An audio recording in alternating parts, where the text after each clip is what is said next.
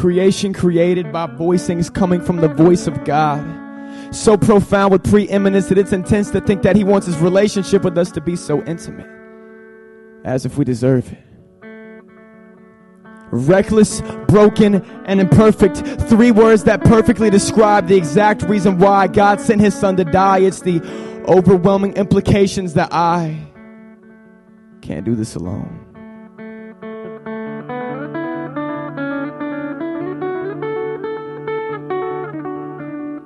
We are afflicted in every way, perplexed but not crushed, persecuted but not forsaken, born with eyes yet can't see thinking your vision is 2020, but in reality, you live in a world of darkness and disbelief. Losing balance by a factor called time, but let's say it's a cliff. Holding on to the edge, and you begin to lose your grip, and with outstretched arms, you begin irrationally anticipating the ways of the world, and then you slip into the depths of your imagination of flawed logic.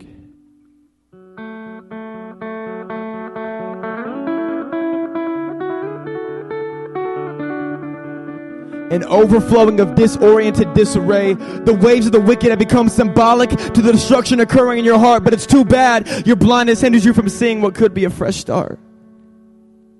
You had your arms stretched out, but just turned the other way. See the beautiful display of my Savior's face. He spit into the mud just so you can see the impact of the winds of change. His grace is sufficient. And even through all the clouded vagueness of your doubt and disbelief stands the one who commands the blind to see, breathe, and look at me. The Lord your God who has given waves to the sea, Elohim who removes the veil and redeems. You are deaf but have ears. Move into a space where you can finally escape behind a computer screen you call ecstasy, but I call it derailed faith. Attend once a week and listen to what they say. Conversations on Sunday are the only time your salvation is praised. Amen. You're dismissed then you're on your way to go find your hearing aids.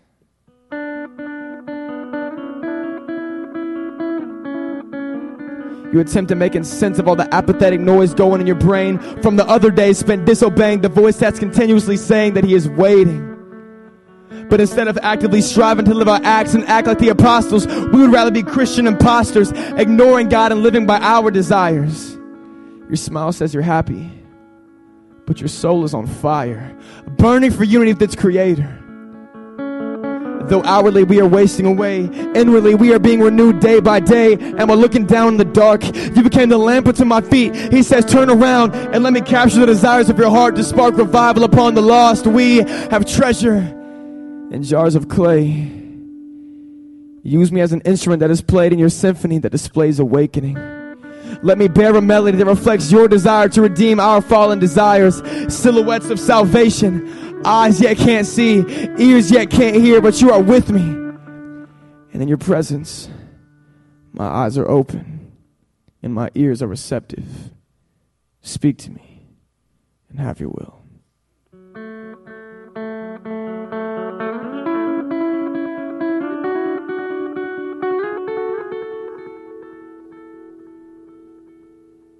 Thanks.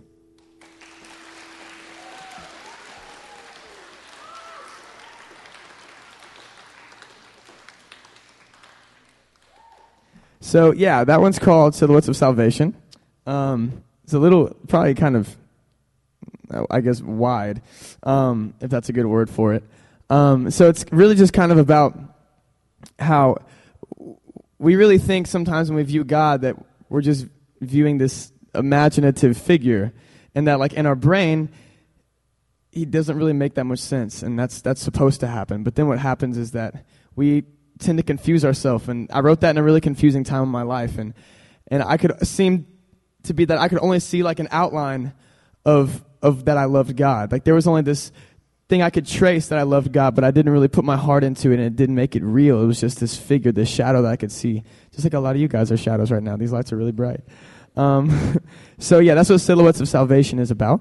Um, and this one is called Drowning. Um, so Drowning is a spoken word that I wrote. Um, and actually a pretty, if you haven't noticed, a lot of my, well actually, I guess you haven't noticed yet because I've only done one spoken word. But a lot of my spoken words are done um, whenever I'm in a really confusing time of life or life isn't going great.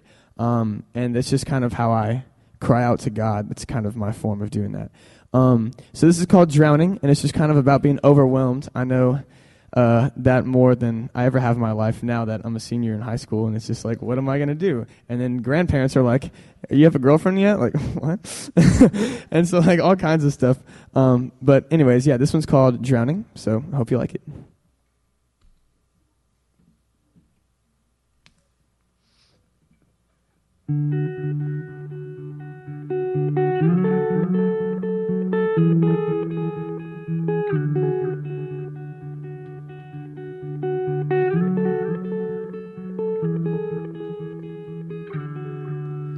Say you'll never give me more than I can handle.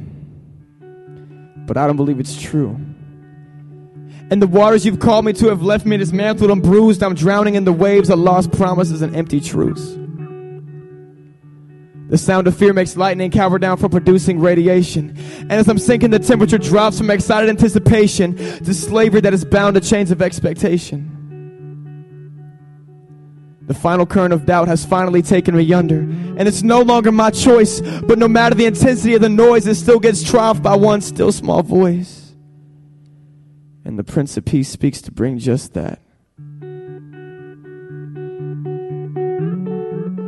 That in the midst of your suffering, his voice is more powerful than the explosive thundering. We are no longer lost at sea, just like we are no longer slaves, because when he speaks, chains are broken pain is stolen. And instead of marking us guilty, he calls us chosen. So I will follow the one who has no one to follow. Be guided by the one who wrote the plot line of tomorrow. Because inside me you created a spark.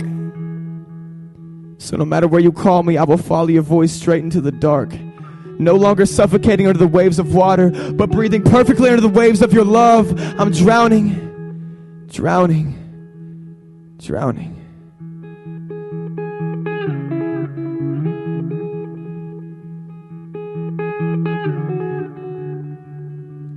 But no longer under expectation.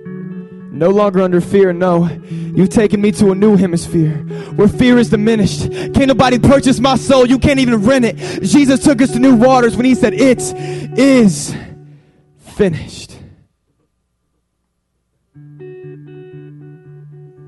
The skies will sing the same melody as the hearts of the broken. If the waves you drowned under define your motives, just remember that you're chosen, delicately woven, spun in the hands of the Creator. I've overcome the waves once, but they'll be back. And in that moment, I remember that I can't save myself. But I need to call on the name of the everlasting, profound Creator.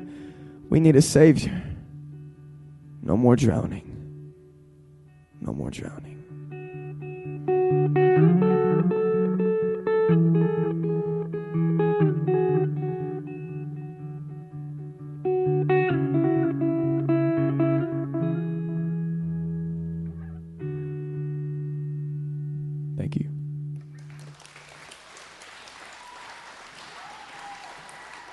Thanks, guys. Thank you. So, uh, that one